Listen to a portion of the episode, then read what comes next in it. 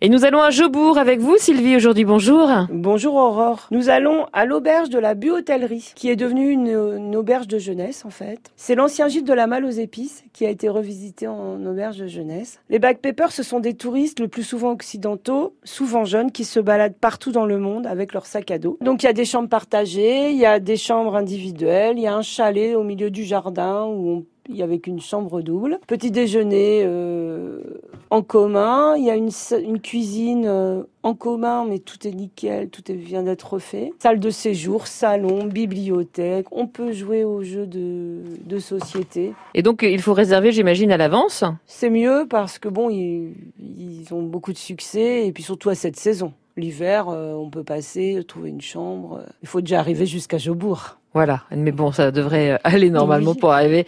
Quoique c'est le bout du bout, hein, Jobourg. C'est ça, voilà.